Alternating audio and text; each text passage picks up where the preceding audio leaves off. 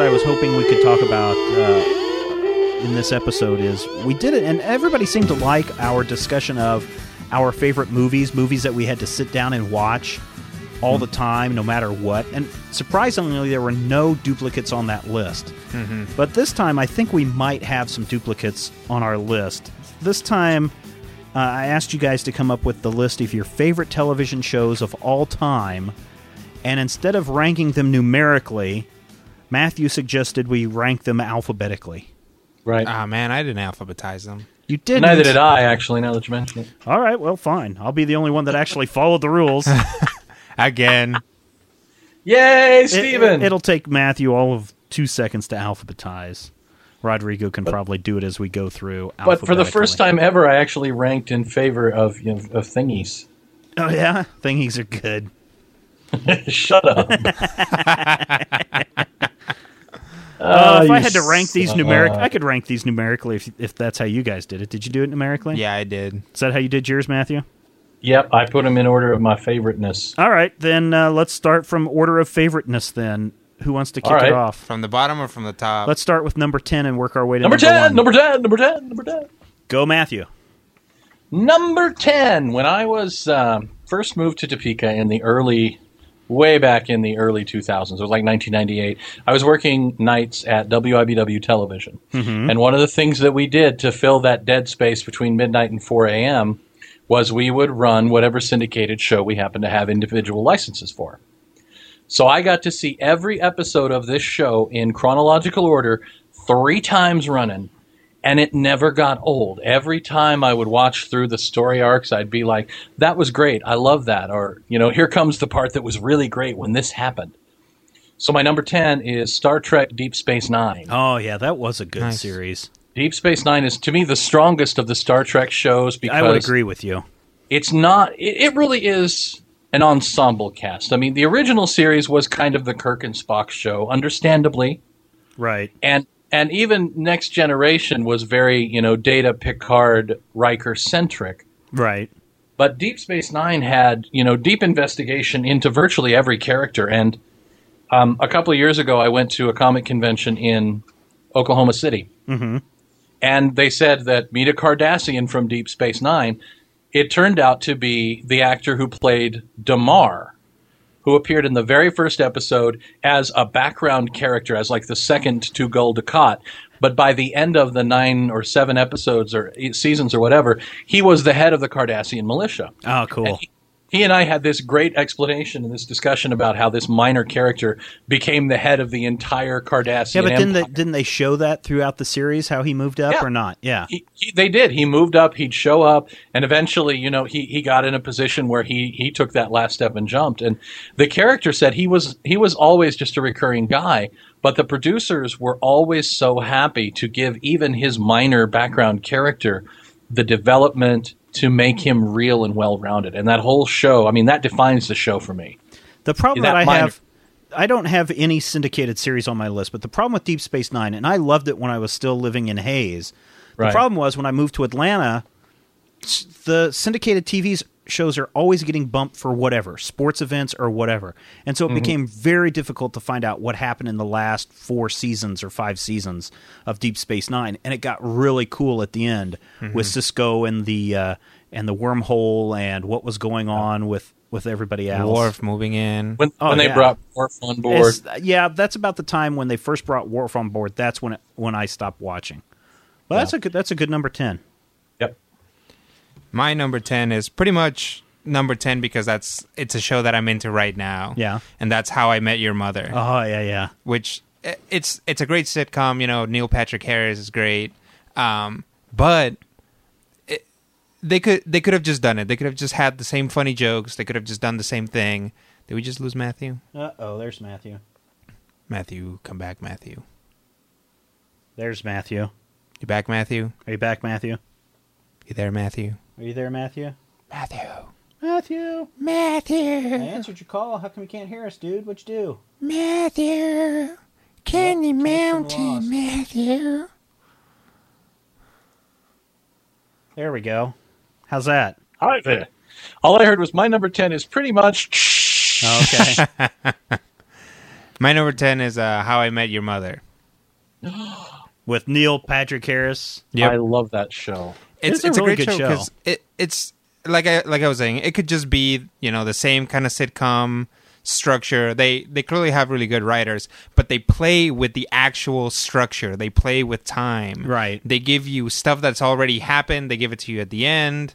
Um, I watched an episode just very recently um, about basically the whole thing is you shouldn't date coworkers or you shouldn't date people that you're forced to see Right. and they go back and they essentially tell you four different stories simultaneously Oh yeah, I love. That. But they all happen in a different time set so you you get into things where it's like you know character number one is like oh no i can date them it's going to be okay cut to a year later but it wasn't and Mm-hmm. then the next character who's sitting next to them is like yeah i know that but for us it's going to be okay cut to a year later but it wasn't Yeah. and you know just that kind of like cyclical storytelling just kind of jumping back and forward is just gives the show just such a great base that then all the characters can be funny around Oh yeah, yeah, yeah. Totally agree with you. My number ten is Futurama. Mm. I love this animated series. This is a show that is so much better than Simpsons ever was, and I curse Fox for putting it at the crap hole time that it was. Mm-hmm. That it got bumped time and time again because of NFL football and whatever other special of Major League Baseball's World Series, whatever was going on. The reason why Fox killed that show was because they didn't own the rights to it. You know, Matt Groening owned the rights to Really? it, unlike The Simpsons, which Fox owns the rights to, mm-hmm. which they were more than happy to make all the crap load of money. Futurama is so much more is so much more fun than The Simpsons. It's smarter. It's I don't know. It's still fresh. Here's what I like about Futurama. And Futurama's on my list. Futurama's actually my number two. Okay. Uh, what I love about Futurama is that in today's media, allegory is pretty much dead. Right. Like, if you get an allegory, you have to read into it, basically. Futurama and, you know, comedy in general is the only place where you can still say, oh, I get it. This whole thing is, you know, about the government. Mm-hmm. Or this whole bit is about, you know, the just the economy right now. You know, and the the setup for Futurama really allows them to explore all of these social issues in an absolutely hilarious manner. Right. The one thing that Futurama doesn't do, and we'll have to talk about this another time when we talk about the made for DVD movies, mm-hmm. is they don't make a lot of pop culture current references. You know, a lot of those stories are still relevant 10 years later, 5 years later, as they were when they first came out. Unlike South Park, which everything has to do Oh, yeah. with what's going on at the moment. Yeah. So, Matthew, number nine for you. Number nine, number nine, number nine, number nine, number nine. My number nine show, um, I mentioned this previously, and Stephen said he had a problem with certain things that happened on the show. My number nine uh, was Oz, which HBO aired Oh, for yeah. about five years. Don't And like the the, butt sex. Too much butt sex. Well, well, and the butt sex aside, Oz takes characters who are basically not likable. They are criminals. They are rapists. They are not good people, and it puts them in a setting where they're allowed to be even worse. Some of them do things in prison that are worse than what got them in prison. Oh, yeah. And yet they manage to still make the characters accessible and empathetic. Um, one of the, the strongest characters in the whole show is Keller, who is a multiple rapist. He's a serial psychopath. He goes around, he manipulates people, he lies to people, he tells people that he loves them to get what they want, and then steals from them mercilessly. In the first season, a man that he he actually loves, he breaks his arms and legs because another guy gives him enough money to make it worth his time. Oh, yeah. And you still feel bad for Keller afterwards. They've taken these characters who should not be empathetic, should not be sympathetic, should not be characters in some cases, and put them together and really made their stories interesting. okay. Plus, you know, you got the butt sex. So Rodrigo, have you ever watched Oz? I, I haven't. I I, haven't watched. I've only watched one or two episodes. And I was like, eh, that's enough for me. I don't I don't get HBO. Besides, one of the guys is uh, married now to uh, Tara Patrick, there you go. so kind of He was married then to Tara Patrick. Yeah.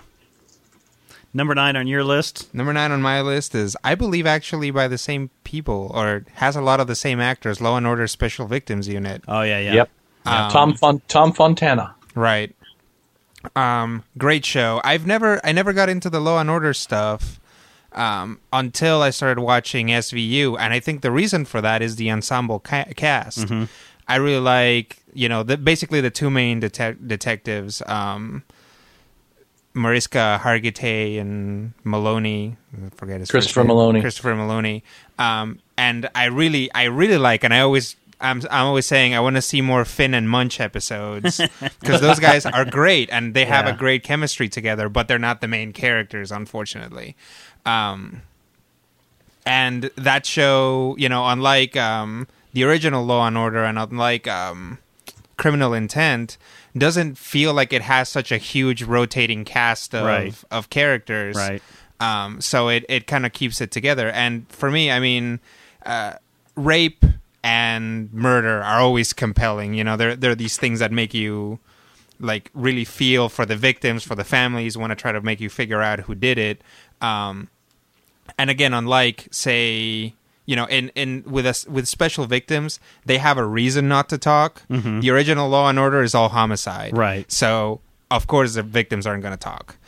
In SVU, the victims can still be alive and have a reason not to talk, as opposed to in criminal intent where they always have to end up killing the guys. Right. Because in major crimes, people can always talk Right. you know, kind of stuff. So SVU has a great mix. I've always felt it's like it's sort of the second born out of Law and Order, but it's Right. you know it's a good show. Who, who who's the guy that plays the Munch character? Um, Uh, Richard Belzer. that's what I was going to say. Richard Belzer. If you like him, if you like his character, you should really go back and look for Homicide, Homicide, Life, on, the on the Streets. Streets, yeah. That that has his character in Baltimore.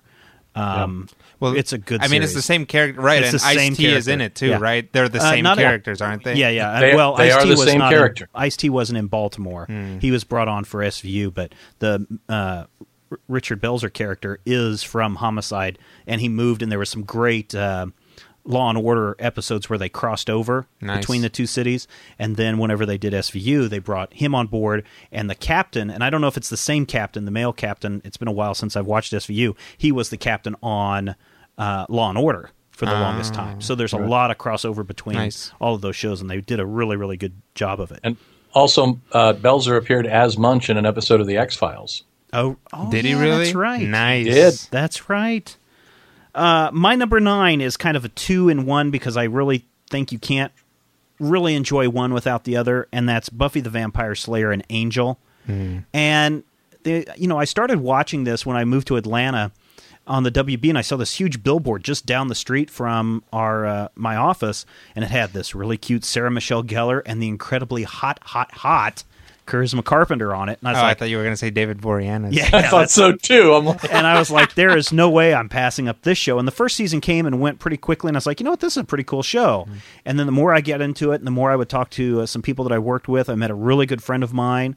Uh, one day we were talking Buffy, and she and I just became best friends after that. When I moved to California, Buffy and Angel were still really strong for me. And my friend in my office, Dave Nagel, he's like, "Oh, you guys, we're gonna have Buffy night. You got to come over for Buffy night, Stephen. I was like, "What the hell's Buffy night?" We would go over and we would turn on the home theater projector. There'd be like twenty of us crammed into a room about this size, mm-hmm. and we'd just be getting drunk and we'd be watching Buffy and we'd just be having a fantastic time and we followed that all the way you know until the series ended i just liked that series i thought it was something that really built up a strong mythos of characters where and i and i think i talked about it last week this joss whedon effect where you know some a character that occurs that happened in season one ends up in season 6 uh, doing this. And it's like you had to know where all these points the character popped up in order to fully appreciate the story. And that's what i like about continuity in uh, a series like buffy and angel and of course i had to put angel on the list because charisma, charisma carpenter left buffy and she went to angel and so you had to follow her over there Had to follow the hotness. had to follow the hotness so those are my two two and one number nines Nice. matthew number eight. I don't think it's going to be a surprise to anybody that I am the world's biggest geek. really So I think i would Yeah, never I- peg you as a geek No, I really am, but it's okay because I was in the AP club for years. so I don't think anybody's going to be really surprised by my choice for number eight, except in the fact that I don't hide it. Number eight for me Monty Python's Flying Circus. Oh, Ah, awesome. nice. I uh, there was not a day in Agnew Hall when Stephen and I first knew each other that somebody did not quote something, even to the point where I fought in your general direction. you know, lemon curry. It's but- something that continues to this day in colleges across America. Exactly. And if you actually sit and God help us we did and watch each episode for the recurring gags and watch the structure of the episode, it's like watching it- my my argument and I've made this several times, the difference between a craftsman and an artist. A craftsman would build the show around the structure and Monty Python was created by six artists working together because they made the structure based on what the show needed. The the running gag was that each week the opening credits would come later and later in the show, where the It's man would say "It's." Right, right. And there's one there's one episode where you get to the very end of the episode, they cut to the It's man. He says It's. They run the opening credits, then they run the closing credits, then they run a, a thing that says, "Oh, due to an error, there's now one more minute of Monty Python's Flying Circus," and then they do another minute of the show, and they run the the opening credits again. There's one episode where they don't even run the opening credits. You have no idea what it is. It's a cold open for like 10 minutes. The story of this rogue superhero called Mr. Neutron. and throughout this the, the show, the jokes are they're not topical. They're Right. like they're actually timeless nonsense jokes. Not a mean, To the not a point- mean. Nudge, nudge, wink, wink. Right, Yeah. right, right, not a bang. Or if you walk up to somebody, you walk up to the right person and say, Tarquin, you polled no votes at all. Not a sausage. Bugger all. And th- there are people who know how to finish all of these lines. Right. Spam, spam, spam, spam, spam. spam. spam I don't like spam! So as terrible as it is to have hordes of nerds yelling it at you every day, and today it still is a little bit horrible and embarrassing to think back of the idiocy that we did. It's it's a really great series, and it's one of the ones that you you can't leave out of a list like this. At least if you're me. What are we on? Eight? Eight. Eight. My number eight, and you'll start to see really that uh, the cartoons start taking over here. Samurai Jack. Oh yeah. I I would got, that, not- I got that on DVD. back- it's actually really good. I Yeah. would not miss an episode of Samurai Jack. Samurai Jack was a slow show. It was. Almost, There was- very much in the samurai way. Yeah, there was there was a lot of times when you would when most of the show really seemed like it was Jack walking across this crazy landscape. Yep. um, set to um, basically uh, Japanese influenced hip hop. Yeah. But Samurai Jack was clearly this. Uh, uh, I think his name's Genndy Tartakovsky. Yeah. Him really experimenting with a lot of different things. Um, you know, there's all the episodes where Jack is doing all this crazy stuff. There's a great episode where he gets turned into a chicken, and he has to Yeah. and he has to fight essentially in this evil pet coliseum. Right. Um, there's an episode uh, in which he uh, gets shackled to this horrible Scotsman. I, Yes. That's the Um, episode that I've the, seen. The again and Scotsman again is and one of the best characters, and they never say his name. Everybody Right. just calls. I mean, nobody calls him anything. The fans call him the Scotsman. Right. Um, it was just it was a beautifully crafted show that also happened to be hilarious all Yeah. the time. Yeah. It was pretty good. Wasn't there wasn't there an entire episode crafted around Jack needing a new pair of shoes? Yes, and he The kept going. were- he kept going to the sports chalet or something like that, and they just kept giving him newer and newer Yeah. shoes. Yeah. Uh, number eight on my list goes all the way back to the '80s. D- I'm a big sucker, and you're gonna. There's gonna be at least three more, two more that appear on this on this list. I am a sucker for detective shows. I and in the '80s, one of the biggest, Magnum PI and Tom Selleck. Nice. I just Dad. they're replaying all these episodes in order on the Sleuth Network, which is an NBC one of those cable channels that you get. And I started recording these on TiVo mainly because uh, the young lad, my son, stops whatever he's doing. He can be whining, fussing, crying, playing, getting into honorary business, whatever. The minute that Magnum PI theme song comes on, he stops what he does and just stares at the TV for the whole intro. and then as soon as that song's over, he's back to whatever he's doing. It's weird to see him do that, but I started watching the show. I watched it here and there in the 80s. I think it mm-hmm. was opposite MacGyver, which meant that I didn't watch Magnum PI that much. But as I've watched the entire series again, it's another one that builds on all of these ideas, characters, and themes throughout the entire eight, ten seasons, whatever it was on, culminating 73. culminating in this final episode, which is just awesome. You know, th their one season ended with Magnum essentially dead and uh, walking off into heaven. And fans were like, "We want to bring this show back so bad," and they brought him back from the dead for one more season of twelve episodes.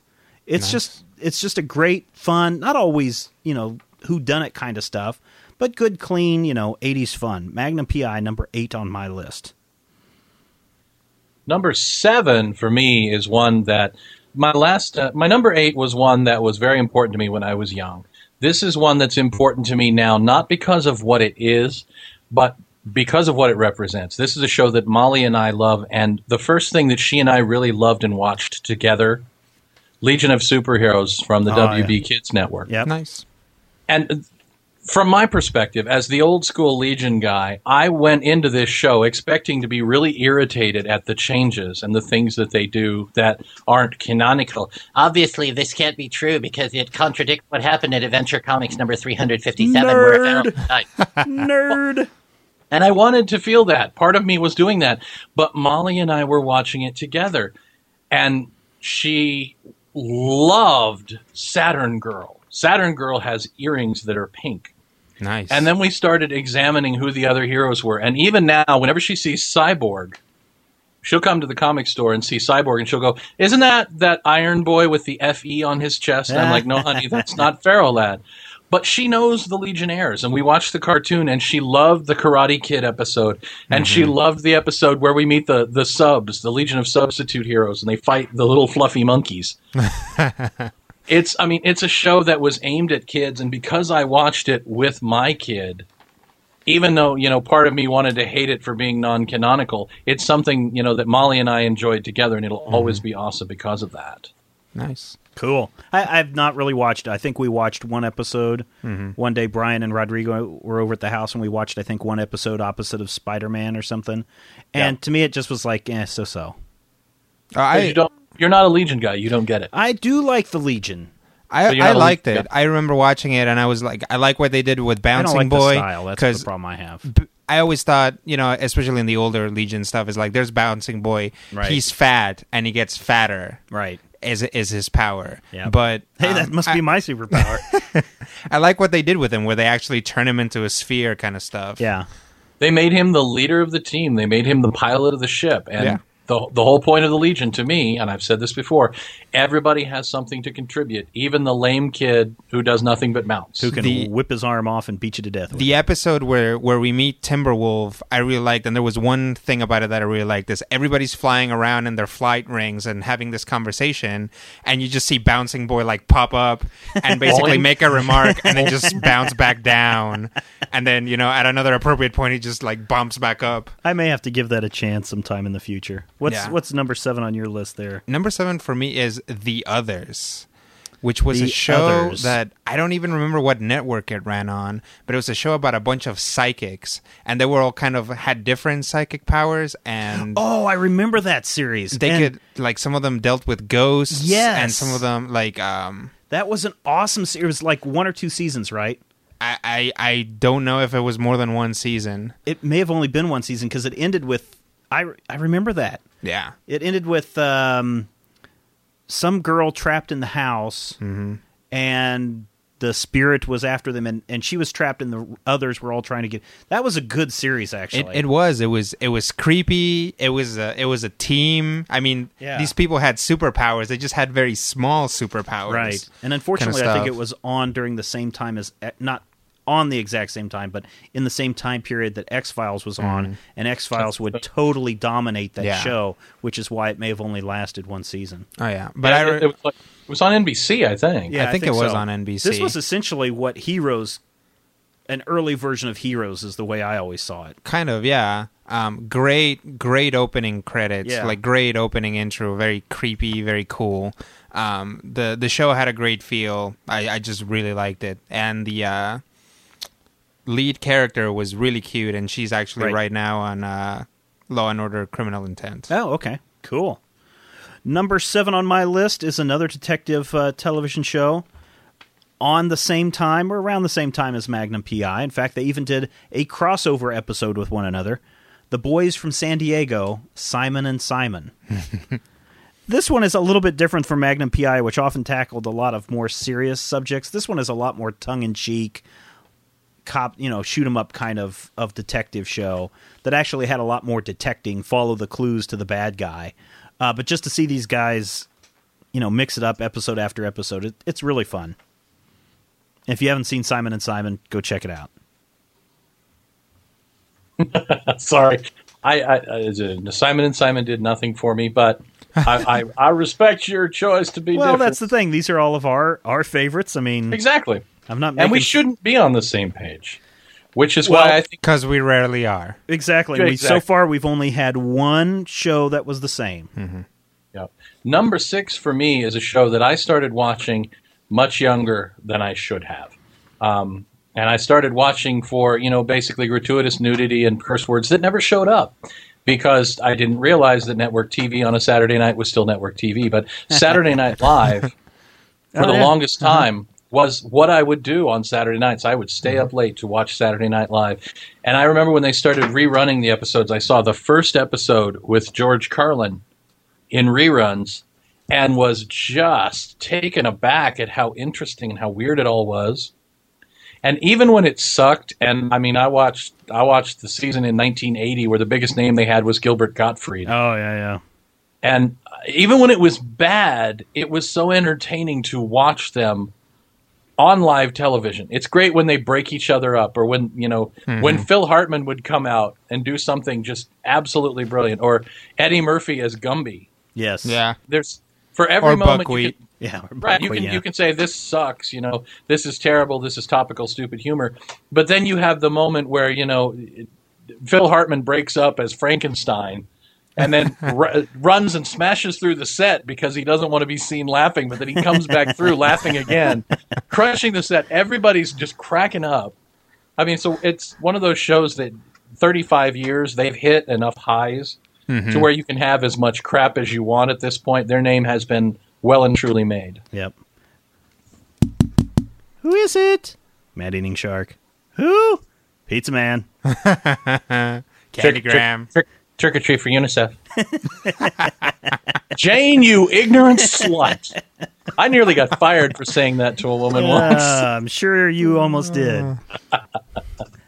Dazzleus Rodrigo. All right, my number six, Sealab 2021. Oh, another animated one. If you're looking for me. Great, great song by Calamine. Um, and and it was a toss up between Aqua Teen Hunger Force and Sealab for for this for this spot.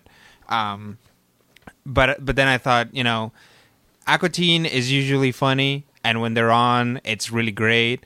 When Sealab is on, I would just be on the floor laughing. Yeah. Like um, the the captain, Captain Murphy, he's just he was just absolutely rolling on the ground, ridiculous Yeah. um, about everything, and just like it, it was just so incredibly absurd. Um, the whole like um, the the the Knights of Mars thing, and you know the the Queen of Doppelpopolis, and uh, Say I name you Sir Phobos, and the best episode, the the Stimutacs episode. Oh You know, my just, god. It's it's like the single most quotable episode that I've ever seen.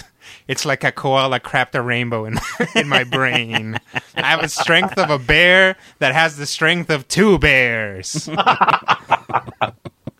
just amazing. I- I'll lose some geek cred and say that I don't watch that much Adult Swim, Oh, which is you are sad. But I mean, Heretic. I know. I I don't know why. The reason is I I love the Boondocks on on Adult Swim, and for better or for worse, you know they're not really Adult Swim shows, but Cowboy Bebop is one of my all time favorite Oh, yeah. anime episodic pieces.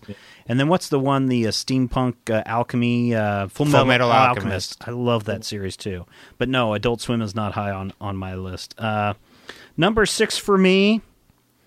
I'm gonna have to go with Batman the Animated Series. It is, uh, which is a surprise, Uh, it would have made a lot more sense if we did this alphabetically. But uh, Batman animated series for me is one of those that you have to sit down and watch it from beginning to end, every single episode in the right order to again see this really complex story that Dini and Timm were putting together uh, week after week or episode after episode. This was the show that I ran home after school to watch, and I was in college at the time. Nice. You know, I'd set that VCR, and I think Brian would always come over, and we'd sit down and watch Batman, and then we'd watch a MST3K. It was it's a great series, and it's something that I think has inspired every cart uh, superhero animated show since. Oh yeah, the, the, it was one of the first ones to really get it right to say here's a cartoon superhero Right. that is serious Right. and done properly for the medium. the uh, closing credit shot, the red moon with the Batman in, in silhouette, um, they actually sent a promo poster out to a lot of TV and radio stations to promo the uh, the the series. I've got that poster hanging up in the Major Spoilers Theater. It just looks that kick ass. I went into my boss's office at the radio station and I saw that and I called him up at home immediately. I said, "Can I have that poster when you're done with it?" He goes, "Yeah, just take it home now." And I was like, "Good," because he was just going to throw it away, and it's it's Yeah. it's a great great shot. All right, Matthew, we are into the top five. My number five is my WTF. Um, you probably don't remember it. It was something that was on when I was in high school, and I was just hooked immediately. One of the first shows that I remember to use story arcs, season long story arcs, rather than individual episodes. And it kind of falls in the realm of your um, detective shows, Steve. Yeah. Uh, Wise Guy. Oh, yeah, I remember that. Ray Liotta. Which, yeah, well, it Oh, wasn't not Ray, Ray Liotta. Liotta, but it was somebody like him. It was a guy who looked remarkably like Ray Liotta. Yeah, I believe yeah. his name was Ken Wahl. Yeah, that's right. it- And Jerry Lewis came in and towards the end. Something like that, yeah. Essentially, the main character was an FBI agent who went to prison to set up a cover so that he could get close to a um, get close to a mafia boss. It was Right. kind of like a proto Sopranos. And that first whole season, he's getting closer to Sonny Steelgrave, which is a great name, by the way. Yeah. Getting closer to the mafia boss, and you know, setting himself up to where he's the one who's going to take him down. But then, of course, he knows he finds the guy that he knows him and he likes him, and they interact and they become friends. And when he finally has to decide whether or not he's going to take down Sonny Steelgrave, you actually wonder if he's going to do it. And finally, it all comes down to this is beautiful a fist fight in an abandoned movie theater Ah, cool. where they sit and they watch like I think it's a John Wayne movie together and talk about you know how what kind of person what kind of person can fake a whole life and fake a friendship and the the criminal the the mafia guy is like I'm not a good man and I know that but there's something wrong with you that you can do this Oh, wow. and throughout the series this was the recurring thing was he would get close to criminals and pretend to be their friend and he'd have to deal with the ramifications of lying about everything in his life right, right. Am and I I'm wrong? like 16 am, am I wrong? Isn't Jerry Lewis? Wasn't he came on as the big mafia guy at the towards the end, or one of the big mafia guys? Or am I thinking Mm. another CBS show that had mafia in it? It is possible. Let me check. I'm going to see. I'm to- pretty sure to Jerry. Lewis. I'm pretty sure Jerry Lewis was was in that series. Hmm. could be. So that was your number five. What do you got down for number five there, Rodrigo? My number five, and this might be my WTF. My number five is Family Matters. You know, Family Urkel. Matters. Oh, Urkel. Yeah, yeah, yeah. And Okay. and here's the reason for it. It's a funny show, and it was actually funnier when Urkel pa- played a smaller part. It, it got really weird right, right. towards the end, With but the Urkel bot and all that. yeah, mm-hmm. I learned to speak English with this show. Oh, really? I did that in Full House, um, which is why at any given point I either sound like a four-year-old white girl or a middle-aged, uh, uh, middle-income black man. Which really breaks down the Rodrigo mystique. it, it does, it does. Now that people know what I'm about, I think I'm a lot less interesting. Um, But you didn't get your fashion sense from from. Uh, I I From didn't, show, did but you? learning to speak English uh, through Family Matters, I I remember, s- you know, they would say things, and I would think that that's how all Americans talk. yeah. You know, so I'd go like uh, some something would happen in the playground. I'd be like, "Hey guys, what happened?" And it'd be like, "Oh, such and such." You know, somebody punched another kid. And I would be like, "Oh, enough said." Did I do that? How rude. Now, did you try to learn English uh, before you moved to the U.S., or was this after you moved to the I, U.S.? I basically went to an uh, like uh, an English immersion school when I was in, Oh, okay. in Mexico. So my English, uh, my uh, book English was good. right. Um, but I got a lot of practice from watching shows in English, and the shows that I liked were sitcoms. And you know, I watched Family Matters, Full House, The Fresh Prince, and Saved by the Bell. Oh my God. I hope you didn't pick up any screech mannerisms. I, I didn't. I, I have my own weird nerd mannerisms. Okay, Every number once in a while, you do remind me of Kelly Kapowski. I get that all the time. number five on my list, uh, our second HBO series is uh, Carnival. It only lasted two or three seasons, but it takes place during the Great Depression uh, with a traveling carnival. And the weird and mysterious. And what's cool about this show is they tell you right up front that before the atomic bomb went off, before it was detonated, there was still magic in the world.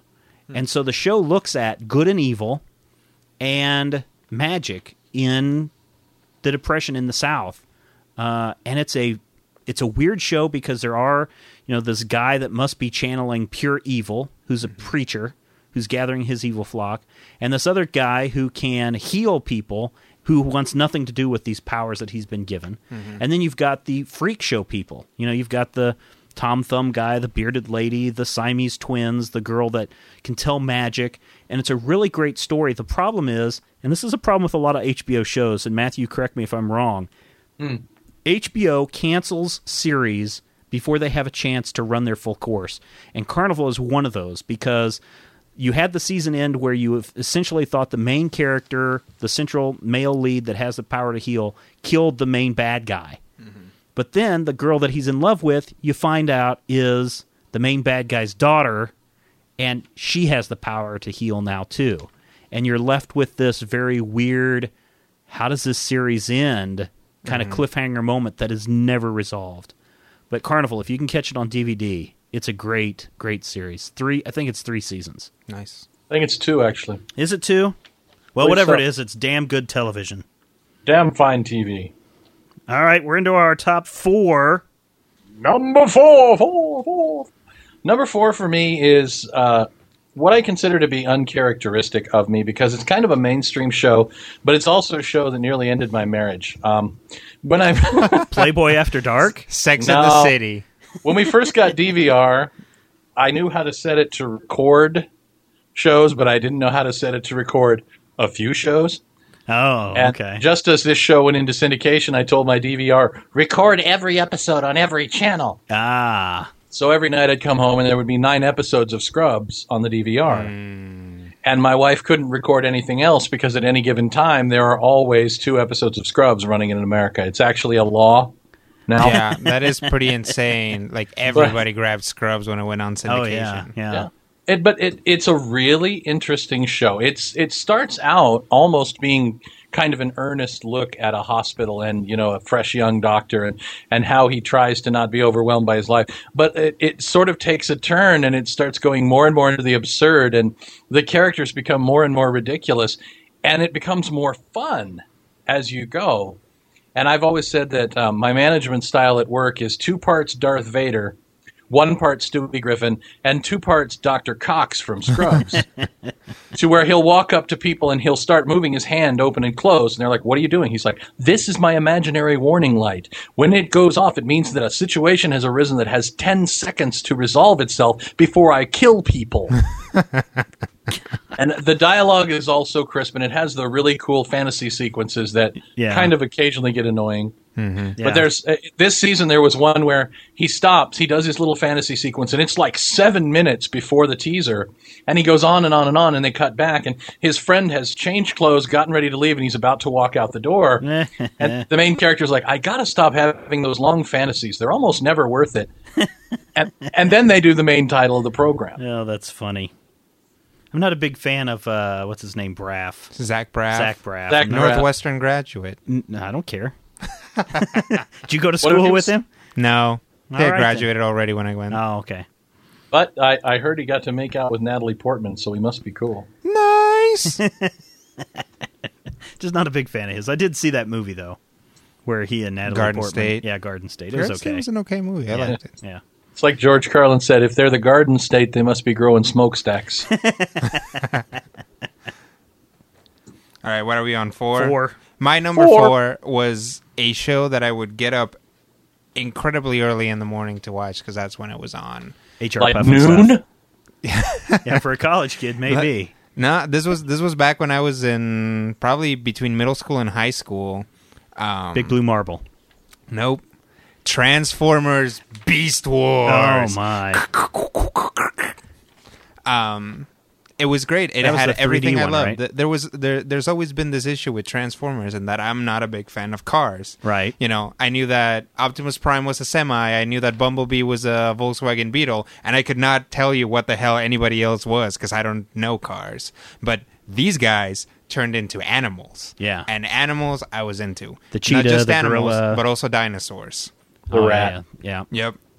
Um Op- Optimus Great. Prime Eight. yes. And that was all in 3D, right? It was. It was and that all took place on computer uh, generated. the Prime world or whatever. um, basically it takes place on Earth. Um, like it, I believe the way it fits in the Transformers universe is the Ark lands on Earth, Oh, okay. and then some time goes by, and then the Beast Wars happen, and then they leave. Um, because these guys are actually from the future of Cybertron and were Right. sucked in through a wormhole Okay. kind of thing. Um, but I mean, great explanation as to why they're animals. I mean, the original Transformers, they're they turn into cars so they can hide. Right. These guys, there's so much energon on Earth that it like interacts weirdly with their robot selves so they absorb dna essentially turn themselves into animals and then it doesn't affect them so you have this bi- these big battle scenes where they're like shooting at each other and all of a sudden all of them start spazzing out because they're like over uh over energized essentially so they Yeah. have to turn back into animals and duke it out that way Oh, okay. um, great episodes where like the animal brains start taking over because they've spent way too much time in animal form. Yeah. A lot of great ideas. A lot of you know, it's like the the Transformers line is going one way, and these guys just like grabbed it and took it in a completely different direction. But it never stopped being Transformers, as far as I'm concerned. Cool. Number four on my list is one of the f- filthiest mouth shows that I've ever watched. Deadwood. Deadwood on uh, HBO. Every word out of these people's mouths is cocksucker this and mother effer this and it is such it's a it's a it's a series it's a series set uh, during the what 1800s whatever in Deadwood, South Dakota. And there's actually the first season has Wild Bill Hickok coming to town and getting killed. Uh, and everything that follows that, but it's more the the story of the of the sheriff of the town, uh, Mr. Starr, and everything that goes on with his life, and and all the characters that you meet in the town, and when gold is discovered, how that affects uh, what's going on. And this is still in the Dakota territories. And then there's this whole season where there's this power play for what happens if the, a state is formed. And it is the the thing about this is it's kind of like watching Shakespeare when you watch Deadwood because the language that they use in this series beyond the f- the filthy mouth talk is done in such a way that it's hard to place exactly what they're saying. You really have to listen and pay attention to what they're saying to get what the what's going on in the story. Otherwise, mm-hmm. you're completely lost. I've seen, I've seen, I haven't seen the show, but I've seen plenty of parodies where like people are like, "Wh- "What?" Yeah. And but that's what makes it cool is you have to mm-hmm. sit down and really concentrate on what they're saying and really get the meaning in order to understand the bigger implications of what's going on in history. So as a fictionalized history using real events and real people. I mean all mm-hmm. these people that are in this show actually existed. Cool. It is fascinating. It's a great show. And really, if you're going to watch it, you need to just take your whole weekend and sit down and watch the show from start to finish. Because mm-hmm. about if you you know just watch one episode here and there, the language barrier messes you up. But if mm-hmm. you sit down and just watch it straight through, about the third episode you're in, you're like, I understand everything that they're talking about. I understand who all the characters are. I understand what Swearengen's talking about. It's just it's an awesome show. It's the only show that invented a word that has people thinking that hooplehead was actually a term used during that time period to describe idiots. Nice. Uh, Deadwood. It's another series that ended. Uh, HBO canceled it, and there's at least two more seasons that need to happen from that show. The big ending for the show was the city of Deadwood burning, and we never got to that point, which is sad. Yeah. But that's number four on my list. But you're not bitter at poor HBO. I, you know, as much as I get angry about them canceling these shows, they keep coming back with other With great, great ones. shows. Yeah. My number three, number three, number three, number three, number three, is a show that I've actually been watching off and on for like 25 years. What? There's no TV True. show that's been on for 25 years. Oh, but isn't there? Except for one. Yeah, except for Did, one. did, you- did you ever watch PBS when you were a little kid? oh man, my son and I are watching this particular show right now. Not like See? right now, but every morning before we go to school. Well, if it's the show you're thinking about, we may be thinking of a different show. Okay, maybe we are. I would come home from school when I was 11 or 12 and I would click on PBS and they would be replaying Doctor Who. Oh, I thought you were going to say Sesame Street yeah, you thought I was going to say because I was going to say, wait, Sesame Street's been on for like All right. 38 years, All right. 39 Because I like, I threw total, you the total swerve. aside, total aside. I need to swerve you guys out right here. Right now, there's a new season of Sesame Street, and there's this girl on it, this The- Indian the- girl, and she is amazing. Which one? I am in is love she with the her. is she the not the vet she's girl? beautiful. I No, haven't she's seen her. brand new. She lo- she runs a laundromat. I guess it's close. Oh, to we're Hooper's. watching it like on the We're watching it on Sprout Network, Ah, so maybe that we're might not be actually older seeing- episodes. Now Yeah, you need yeah. to watch PBS proper. Well, you know, No, if you that's just cool. broadcast the Sorry, HD just- signal I out of just the Smoky Hills Public Television, there, Rodrigo, uh, we'd probably Hey, all I don't. enjoy it. That's not my. Uh, anyway, What's her name? All right. I don't know because I'm watching it from my desk and some at somebody else's TV, and I can't hear the volume. But every time it's like, "There's Hello, the girl beautiful- that I like." I love you. My name's Rodrigo. Call me.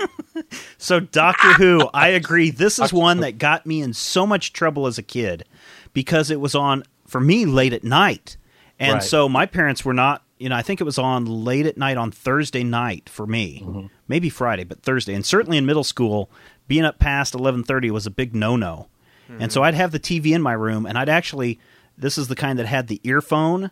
And so I'd plug the earphone in and I'd stuff a towel under my door so the light wouldn't be seen.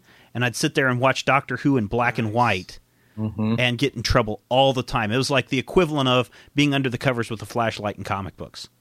And my thing is, uh, I'm actually kind of a Doctor Who heretic, apparently, because they say that the first Doctor that you really see is always going to be your favorite. And so I guess, got Tom, in Tom at the- Baker.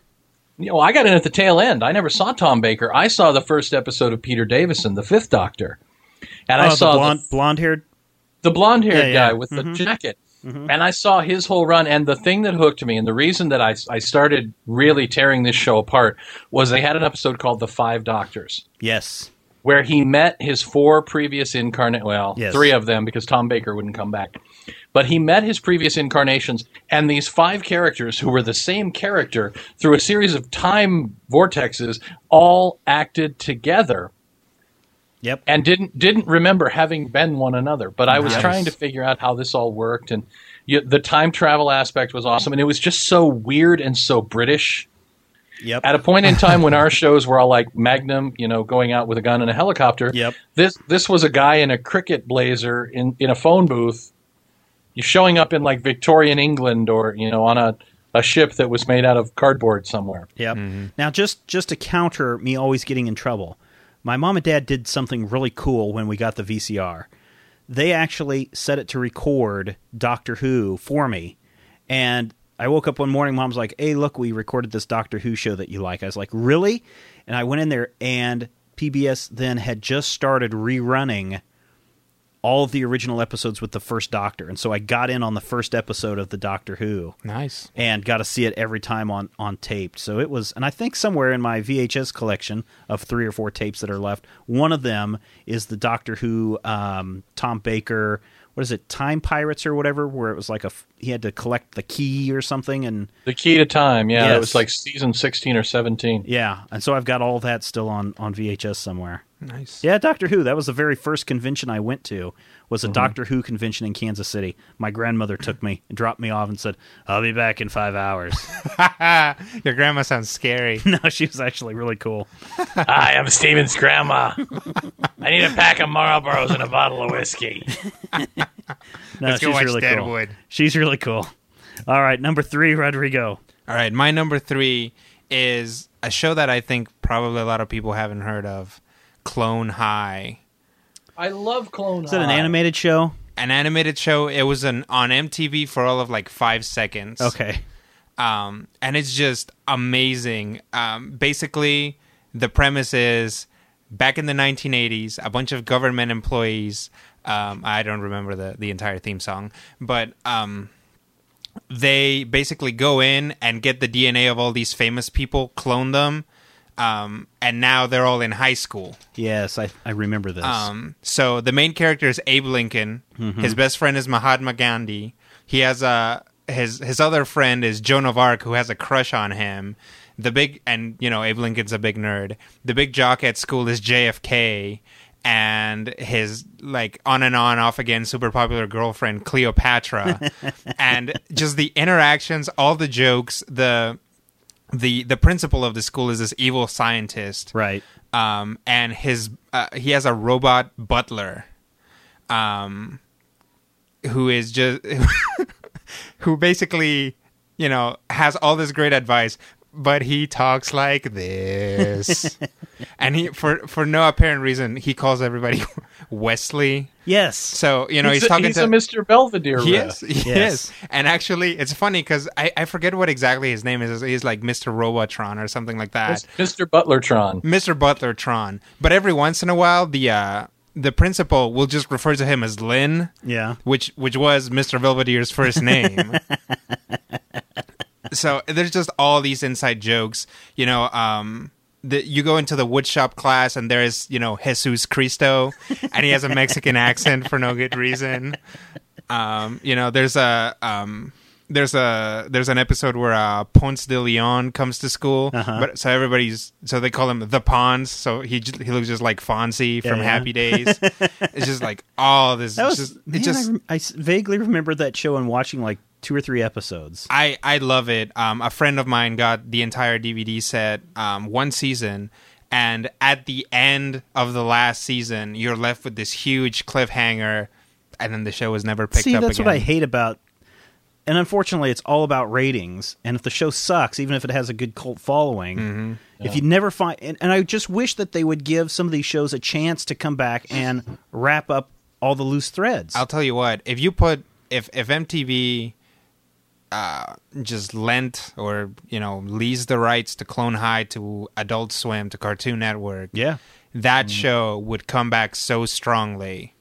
Mm-hmm. I mean, right now the show's actually begun to be kind of dated. I mean, Marilyn Manson, Mena Suvari, You're right. You know, a lot of a lot of stuff like that that gets Right. thrown around. Um, but uh, that's that's only a little bit of the show. The rest of the humor of the show is great, and that show could come back and just See, and it And could just surge back. Family Guy came back with some of the same kind of dated references. Mm-hmm. yep. And before Clone High, I don't think everybody ever, anybody ever had a chance to say that Joan of Arc was a slammin' hottie. and she's a goth too. It's just you know the, you're watching. I'm watching this show, and I'm like four episodes in, and it's hilarious. And all of a sudden, I'm like, I'm watching a show in which Abraham Lincoln and Mahatma Gandhi are talking about dealing with puberty, right. You know, kind of stuff. And it's like this is like this is it's actually kind of deep in a way. There, there's a great line, which is you know Abe, Abe and Gandhi have this big fight. And Mahatma Gandhi just stands up and is like, I never thought I'd see the day in which Abraham Lincoln dissed Mahatma Gandhi. and he just storms off. Number three on my list is kind of an uh, the pass for HBO. Kind of says, okay, I know you canceled all the rest of my favorite series. Please don't cancel this one. Entourage. Hmm. This is a brilliant look at Marky Mark's life, essentially, because mm-hmm. that's what it's based on. Is Marky Mark's group of people and and some of the things that he went through. It's not exact, obviously, mm-hmm. because it's more modern, updated themes, uh, but a show that can actually get James Cameron's friends to call him up and say, "Hey, I heard you directed a Aquaman movie and it was super great. Congratulations." That's a show you have to be watching. What happened in the first season is they're trying to get uh, Adrian Grenier or whatever his Grand, name is, Grenier. Grenier, uh, the role of Aquaman, and the the uh, season ends with this clip, and I believe it is directed by James Cameron. This little bit of this final battle scene that Aquaman's supposed to be doing, and it's Adrian running down the pier, ripping off this tuxedo, and diving into the water, and that's all that you ever see of this movie. And then in the next season, the movie has become so popular that it's you know surpassed Spider Man, mm-hmm. and so the real Hollywood Reporter, the one that is in our world, actually ran a two page spread. It's a fake ad because it's Hollywood Reporters always referenced an Entourage. Mm-hmm. It's this fake ad saying, "Congratulations, James Cameron, uh, for a hundred and fifty million dollar whatever weekend." And people read this and thought it was an actual movie. Nice. And it actually sparked a lot of debate about what should happen with Aquaman as a franchise. But all the adventures that everybody goes through in this show is just great. And and the series is well thought out and well put together. It's where we get the phrase "Let's hug it out, bitch." All these great things, and yet HBO will only greenlight 13 episodes a season, mm. which sucks because they only are half-hour episodes, and there's a lot packed into 30 minutes. But the problem is, after 12 episodes, 13 episodes, the season's over, and you're like, uh, what? I wanna, uh, I, uh, uh, and it's like real disappointing. Mm-hmm. There's one season where they go, or one episode where they go to the San Diego Com- Comic Con. Nice. We were actually there at the Comic Con uh, when they were filming that episode. Nice. Which was very cool because we came back and we I did see what looked to be some filming going on because they actually did it on the convention floor, a lot Mm-hmm. of the convention stuff. And we went back and I was like, Chada, let's watch and see if we're in the background anywhere. So it's, I'm it's Stephen. I've been to San Diego Comic Con. yes, I know. Entourage number three on my list.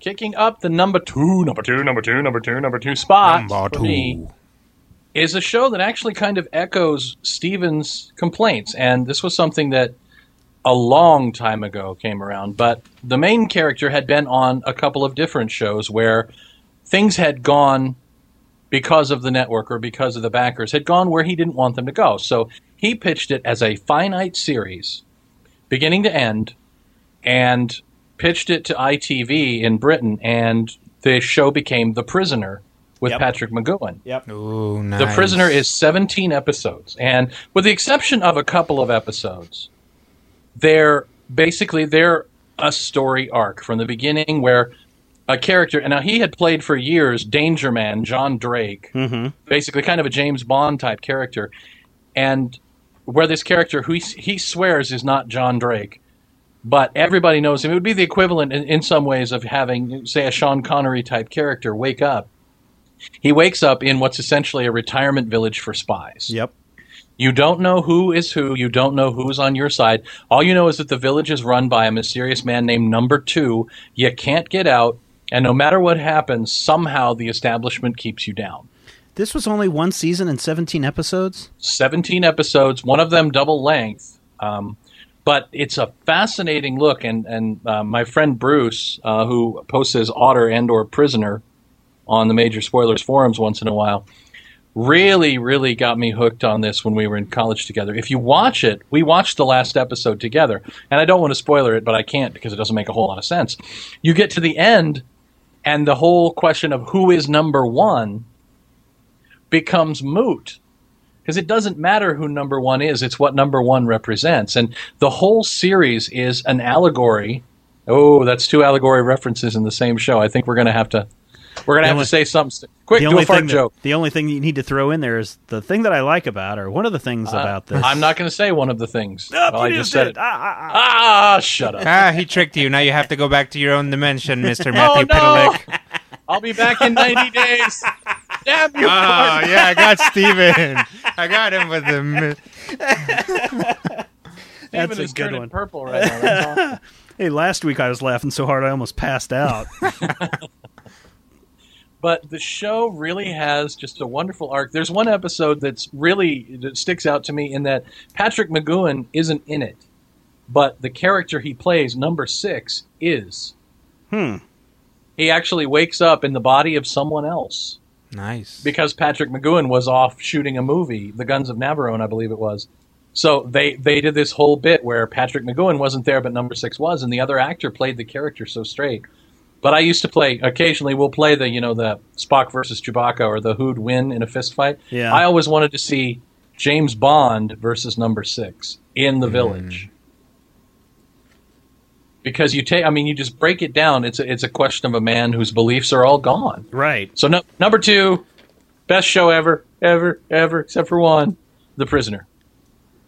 Cool. And you talk Yeah. about you talk about an, an, an hmm? intro that anytime you turn around you have to watch. Yes. Man, the prison like I had never seen this show before. A friend put it on and I was like, Oh yeah. Well, it, it starts with that lightning bolt, was, Yeah. and then the music, but and you see the this was car. this was oh. nothing but a big old head trip show, right? Yes and no. I mean, it's never really clear what is and isn't real or what's true. So at one point, number six ends up getting involved in elections and running for the position of number two. Right. But he can't be sure that even his fellow candidates aren't actually working for number two. Right. Nice. So And he's then the- always and then the big reveal of who number two is. right. Well, you know, when you're working for number two, sometimes you have to be subtle. If you see what I'm saying. Yeah. Uh, Rodrigo, anything follow up on Futurama? Um, I love it. Here's here's one of the things. There's this. Um, there's there was this. Uh, yeah, one of the. No, that's a different show. Oh, my bad. um I remember sitting there, um, you know, trying to give Futurama a chance. I was like, "Oh, is this The Simpsons in the future? You know, what, what, what is it going to be?"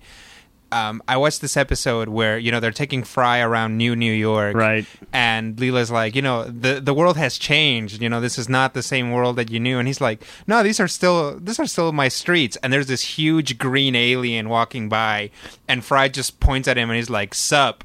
And the alien's like, Yo. yo. and I was like, I am sold. This is the show for Yep. me. Yep. Yep. The episode where they find Fry's dog. That's a touching episode. It is. That it's is a wonderful episode. The last minute or two of that episode where you see the dog just sitting there, it's heartbreaking. And a show, I mean, for a cartoon show with such bizarre themes to actually really get you right there and tear you Oh, up a little bit is so Yeah. weird. I, I th- that unfortunately that episode was ruined later when Fry goes back to the past or something, and you see the dog sitting out there, and he doesn't look, you know, Yeah. emaciated and sad and lonely and And whatnot. I, I think it was in the direct to video movies that you see that dog again. yeah, yeah. See, they went back. They went back to the well one time too often. Yeah. What- that's and what that's really- something that Rodrigo and I are going to talk about in a future episode is these Futurama movies, Mm-hmm. and Which are great. which are good, but they've they have the one fatal flaw. I Mm-hmm. think they're written by the current Simpsons writers. that's their fatal flaw. What's your The What's your number that- two? What really? Defi- I want. I want. Hang on. I got to Sorry, sorry, Go okay, ahead, okay, go ahead. Go, go, go. What really defines Futurama's appeal to me is one sentence. Boobies, At Fry at Fry's holophoner recital, yeah, where everybody's out there and they're trying to respond and no one knows what to do, and he's lost his talent because he had to give his hands back to the robot devil. Right. Oh, the robot devil. And Zoidberg is in the audience. Your music's bad, then you should feel bad. that that encapsulates Futurama for me. I still think we should have Zoidberg Berg versus uh, McCoy. Yeah. That was cool. Number two on my list is the entire Justice League animated series that enc- encompasses uh, Justice League Unlimited. Just another great series where you're building on from episode to episode this great, huge story arc, and nothing gets more intense until the very last two or three seasons where you actually have Amanda Waller, the doctor from Star Labs, and all the other people secretly, covertly battling uh, the Justice League. There's that there's that episode where like this the army of what what they call like the Ultimen Yes. are like crashing into the the watchtower satellite Right. and you know J'onn J'onzz is gone and there's all this crazy stuff going on like uh, it it's it's a especially Justice League Unlimited with such a huge cast you know it was it was a show that really made you care about Superman and care about Right. Vigilante Right. Well, the other thing that's cool about this this series, unlike all these other TV series that end prematurely with no real ending, they went into every season of the Justice League saying, "This is our last season. We have to make sure mm-hmm. that the very last episode ties up the Everything, arc, yeah. so that you can watch season by season. And if you didn't watch any seasons after it, the series works. You know, you're not left wondering what happened to the question, what happened to Vigilante, what happened to Shining Knight, what happened to you know Booster Gold, Hawk Girl. Hawk Girl. You know, those stories were wrapped up, and it's it's very well thought out series. Matthew, you and your daughter watch Justice League. We do. She doesn't like it as much as Legion, and I think part of that is because there's Uh, more fighting. The You characters' better- heads aren't big enough. You better go have her checked out. I don't. it's think it's an quite- older show. It is really, and you know, we say an older show, and we're talking eight years, seven years. That's all the show is. Seven years old. But there's, I mean, there's there there are moments in, say, my, favorite episode where Vixen and Vigilante are just sitting there talking. Yeah. And then there's a big fight scene, and these are two things that don't really appeal to Molly. Whereas Legion was kind of aimed more at her skill set, Ah, at those. okay. She's four, and it's aimed at like six to eight year old kids. Whereas Yeah. I feel Justice League Unlimited was like you know ten years and up. Mm-hmm. I loved it. I mean, there are episodes of that. I watched the episode with the Seven Soldiers of Victory. Yes. And totally geeked out when Speedy not only showed up, but he was voiced by the actor who voiced him on Teen Titans, Yep. Nice. wearing the same costume design, thereby, you know, in my mind going, well, Obviously, Teen Titans takes place in the same continuity It might as the have Justice League share some part of the universe. I mean, uh, And maybe Speedy also- was teleported it from it. they had static. Yep, they did. They that did was have an Static, awesome. and that they was had an Batman awesome Beyond. arc. and they had Hal Jordan, who ended up getting an action figure based solely on a 10 second appearance in that series. Nice. But the appearance was so perfect It because was. because John flashed out, and the new guy's are there, and everybody looks at him for a second, horrified, and he's like, "Hal Jordan, I'm up to speed. Let's move." Yes. Nice. It's Just a total Jordan moment. And of course, the one that we keep referencing, uh, Lex Luthor gets transferred into Wally West's body, where you actually have the man who plays Lex Luthor on Smallville Playing Lex Luthor Lex on Luthor the on the. TV series, and it's mm-hmm. brilliant. I have no Yeah. idea who this is. hey, aren't you going to wash your hands? no. No, because Because I'm evil. Well, frankly, the best moment in Justice League is towards the end of the entire run where he gets to battle Darkseid after mm-hmm. Darkseid has essentially gotten the power infinite or whatever that he's got. And Superman says, I've been waiting for this because I don't have to hold back. He goes, All this time I've been holding back. This time I don't have to hold back. And it's the battle of the century between those two. at the moment where Flash, I can't remember who he's punching, but he's completely outmatched, and it's Flash versus this this person that you shouldn't expect him to fight. And Flash takes off running, and the man starts to to mock him for running away, and all of a sudden Flash comes around the other side of the Boom, yeah. Planet, boom, and it was he goes that back Brainiac around. Luthor. Yeah, it was thing. Brainiac Yeah. Luthor. Yeah, it was the And one he where hits him, he like- he gets into the Speed Force and doesn't know if he's coming back, and really the Flash becomes this central character for the Justice League because, as we've seen when they go into the alternate universe with the Justice Lords, Yeah. we see that the reason why they went crazy in that world is because they lost the Flash because Superman wouldn't do what Superman needed to do, and so Superman is always afraid in this universe that if he loses the Flash, mm-hmm. that his world is going to become the Justice Lords. And that episode, which you're talking about, Matthew, is where he really freaks out, thinking, "Holy uh, crap, Yep. this is where we're going." But the Flash is, I mean, the Flash is the muscle man. The Flash is the brick in that sequence. Yep. And he ends up hitting Brainiac Luthor like 50 times at a thousand times the speed of sound. And you just look at it and you realize somebody finally understands what super speed means. Yep, mm-hmm. yep. That was just amazing for me. Man, that should have been my number one, but no. No. There's No, something. because- all of all this time, we've had some really good shows. So now we get to our numero unos, The pinnacle, the apex, the pièce de résistance, the, the, top uh, of the heap, creme de la creme. or as the- we like to call it, number one. Number one, number one, number one, number one. One. For me, number one always has to be 158 episodes. And my wife hates me because when they come on, I watch every single one of them. And within three seconds, I tell her, this is that episode. and she says, but you've seen this a hundred times. Can I guess? Every Labor Day and every every I was going to say I know it. Memorial Day, we sit and we watch them for hours on end. And she's like, "But you've seen them all a hundred times." I'm Yep. like, "Yes, My wife is the exact same way. damn good." Twilight Zone.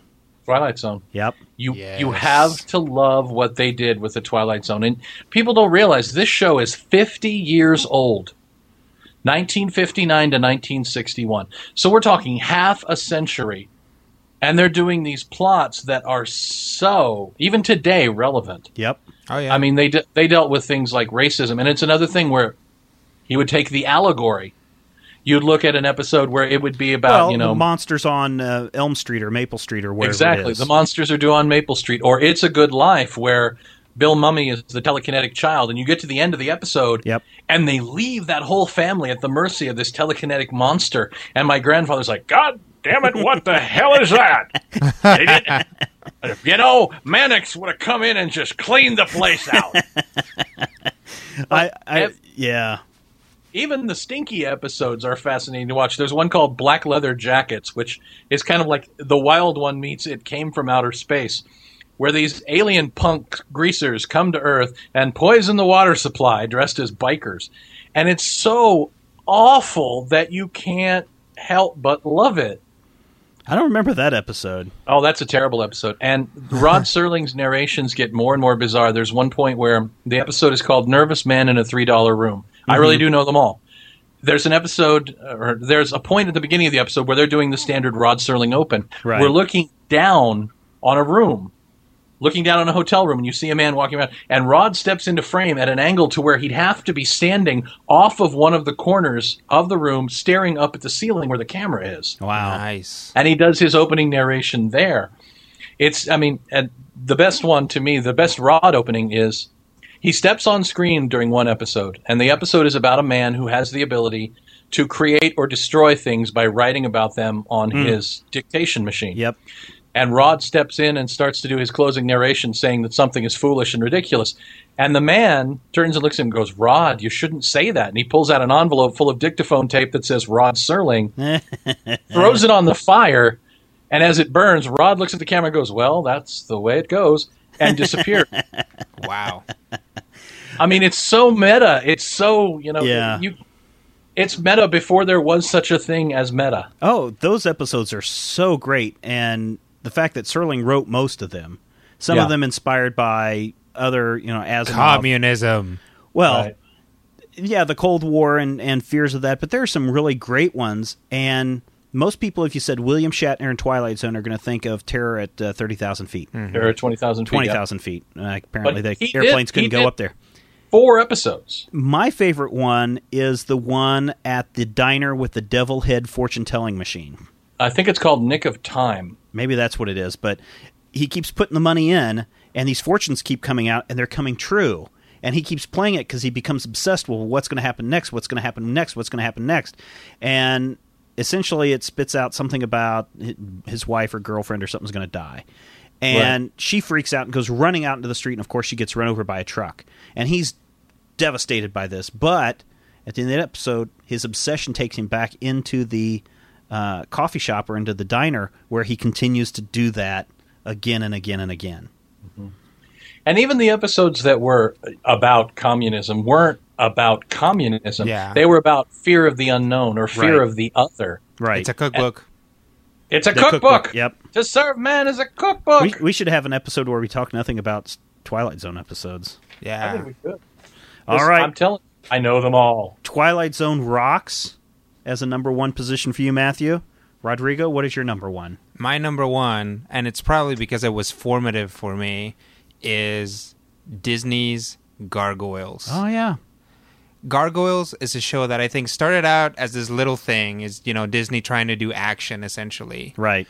Um, but the setup of it was really great. Mm-hmm. Um, and it just kind of kept growing and growing, and I, the writers kind of went back and started structuring together all these things that had happened previously. And the thing that I find just absolutely magnificent about Gargoyles is all their rules, because they have all these meta rules that apply to things mm-hmm. magic or energy is energy, whether it's created by technology, magic, or whatever. So you have these episodes in which these like this like giant godlike beings are trying to get into like Xanatos' tower, and he puts up a like a mechanical force field, and Yeah. they can't penetrate it. Yeah. you know that kind of thing. Um, you know, a lot of episodes do, a lot of shows do time travel, but Gargoyles established that you can't change the past. You cannot through Right. time travel. Right. If you travel back in time to change something, things are the way they are now Mm-hmm. because you went back and did it Yeah. kind of thing. I mean, that as a kid watching that just totally blew my mind because you know you always get into the show stuff. You go back, something changes, and you're like, oh no, the world is not Yeah. good. yeah. Oh my Gotta gosh! go I back. stepped on a butterfly. I mean, you get there are episodes where you go back and say, "Oh, that episode 6 episodes ago, the reason why that happened is cuz somebody went back in time in this episode and did that." Yeah. You know, just so well handled. Magic, um, technology, all of this stuff just brought together in such a great way, great dialogue, and with the fundament of like these gargoyles that are, you know, strangers in a strange land Right. and just sort of uh, decide to protect Manhattan like it was their castle Right. because that's all they know to do. Right. Awesome. Did you watch Gargoyles, Matt Matthew? I didn't, and I think the reason that I didn't is because Power Well, Rangers were par- on. Well, there was that. Partly because uh, the voice, I, I remember the voice actors all being from Star Trek The Next Generation, or several of them. Right. But it was also one of those shows that I seem to remember my mind pegging as a kid's show. Yeah, and I, I love- think that's I what a lot of people pieces. thought too.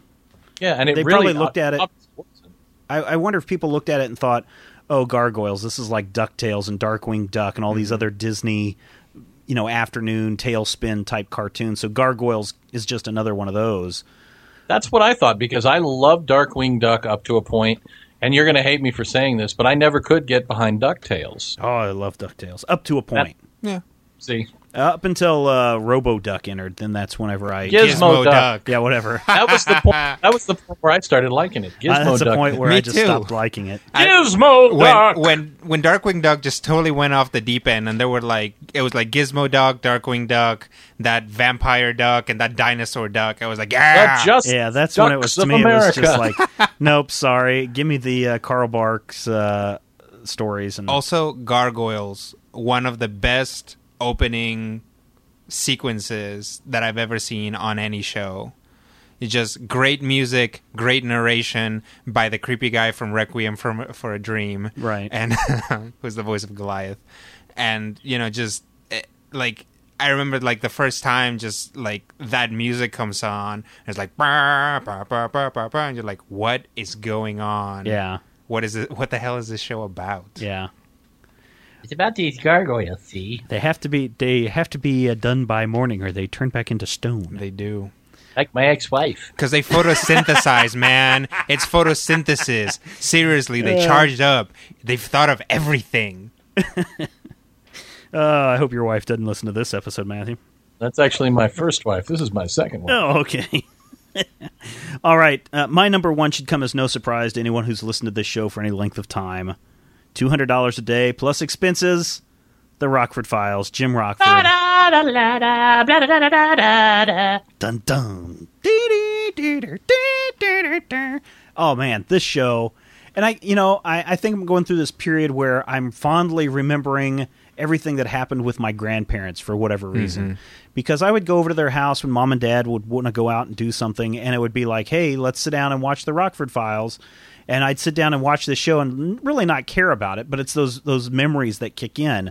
And then when I moved to California, uh, flipped on the TV one morning before I was going to work. I was like, Rockford Files.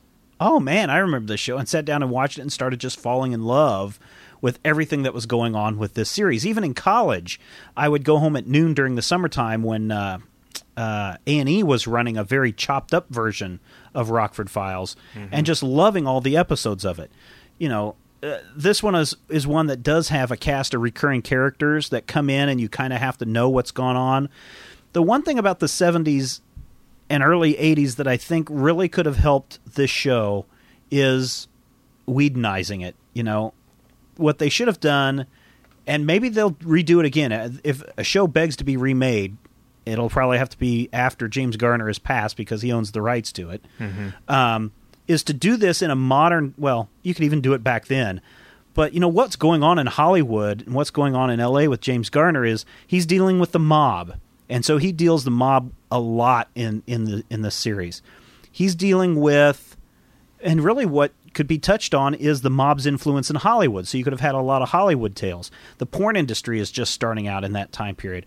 All these things that could intertwine. This could. It was a very humorous show, a very tongue in cheek show.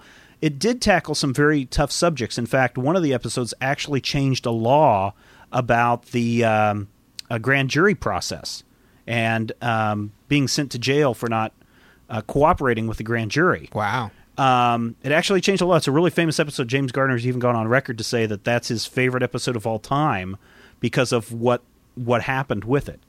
Um, but I just wish that they could have made some greater continuity. One of the big problems with Simon and Simon, Magnum PI, Rockford Files is they have reoccurring actors who come on the show, but they don't play the same characters. Oh, really? Which is something that's really annoying to That me. that has happened. It, that happens in Law and Order too, because there are so many episodes. I know that I've seen an Right. episode of Law and Order in which Ice Cube, not Ice Cube, Ice T, is a pimp, and Right. then but he is also you know Fin in Right. uh, SVU, and uh, actually a lot of the detectives, a lot of the newer detectives, they've been on before as, As- you know drug addicts or right. whatever. And that's something that just bugs the heck out of me because if they would have kept the the characters, even the bit characters, Mm-hmm. even the bad guy that Rockford's always fighting, if they would have kept those characters the same, it would have made the show more enjoyable because it's like, oh, here it comes. Rockford's fought this guy before. What's going to happen now? Mm-hmm. Uh, but you know, the fact that here's this detective trying to make ends meet. He lives on the beach in a cruddy old trailer, drives a,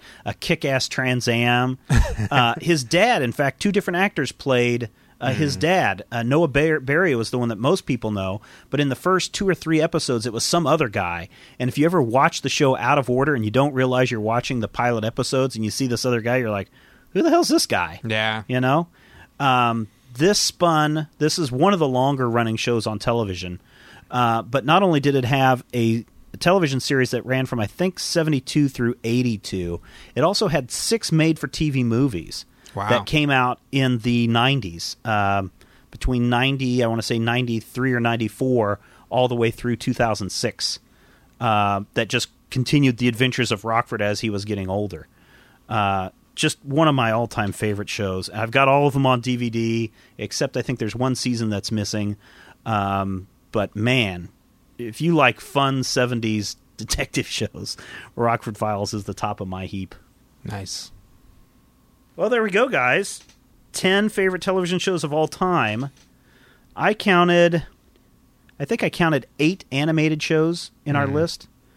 Uh, And they were all mine. they, well, because I had I had Batman and I had uh, Futurama I had, and I had Justice Le- League.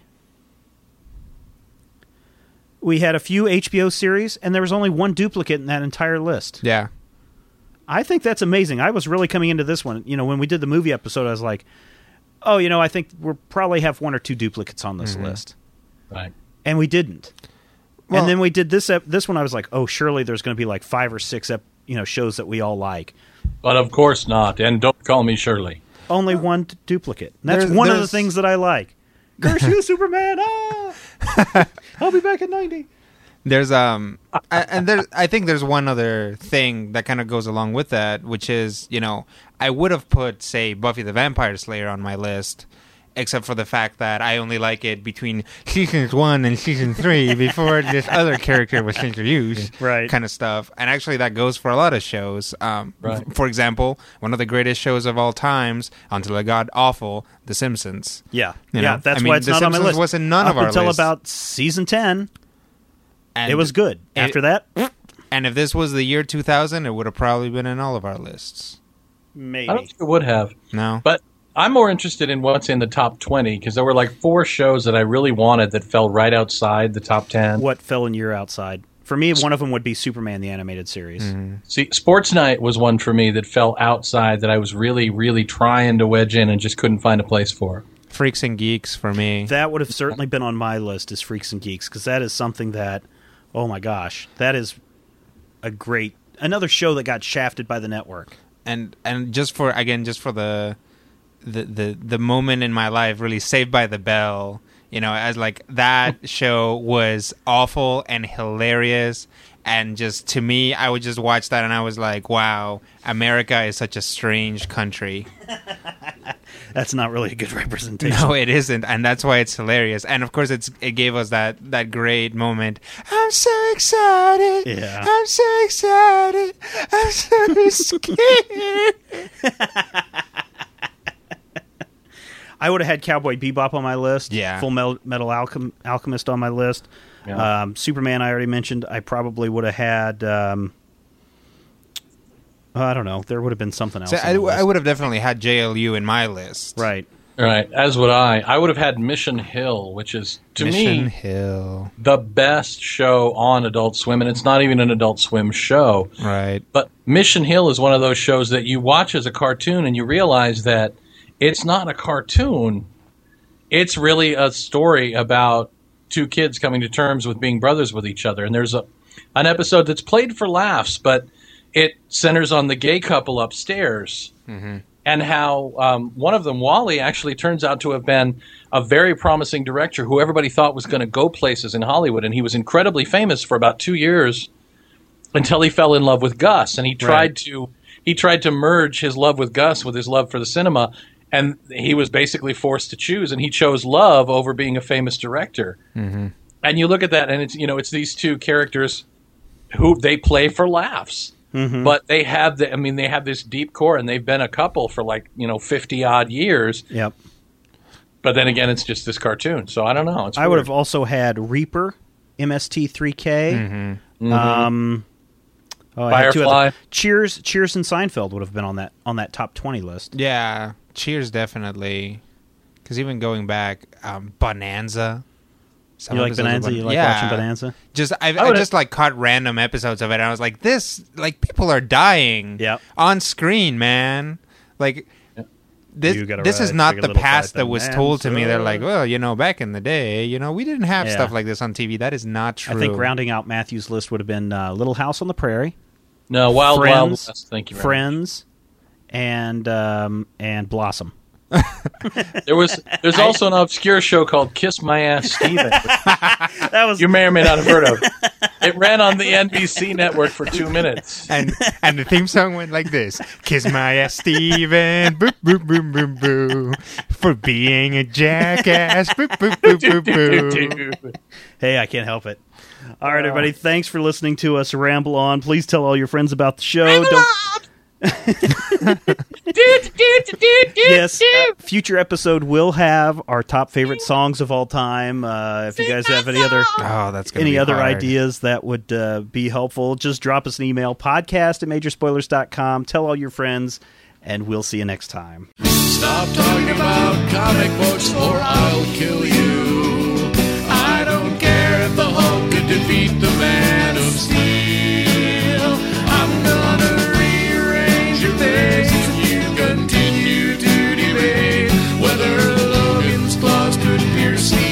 Dodger's shield. I just couldn't care less if they bring back Kraven. And I don't care if Spider Man's a clone. Stop spending.